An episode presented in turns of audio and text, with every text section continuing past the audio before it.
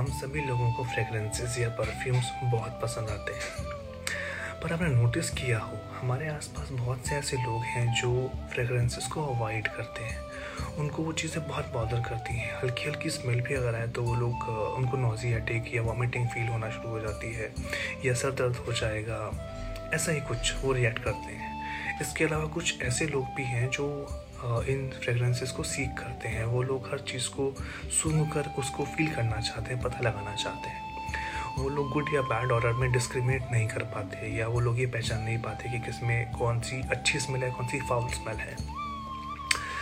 ये होता है ऑल फैक्ट्री या स्मेल डिसफंक्शन की वजह से।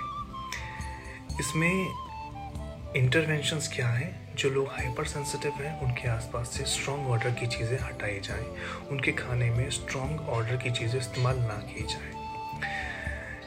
धीरे धीरे करके आपको बच्चे को यूज़ टू करना है। तो उसके लिए घर में कोशिश कीजिए लाइट ऑर्डर की कोई चीज़ या कोई एयर प्योरीफायर है या डिफ्यूज़र है, वो इस्तेमाल कीजिए ताकि लाइटली स्मेल आती रहे और बच्चा स्मेल करने के लिए यूज़ टू हो जाए।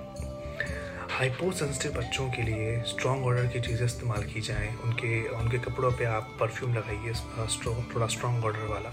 और बच्चे को बताइए कि खाने पीने की चीज़ों में ध्यान दें, क्योंकि उसको स्मेल करके नहीं पता चलेगा कि अच्छा है और क्या बुरा।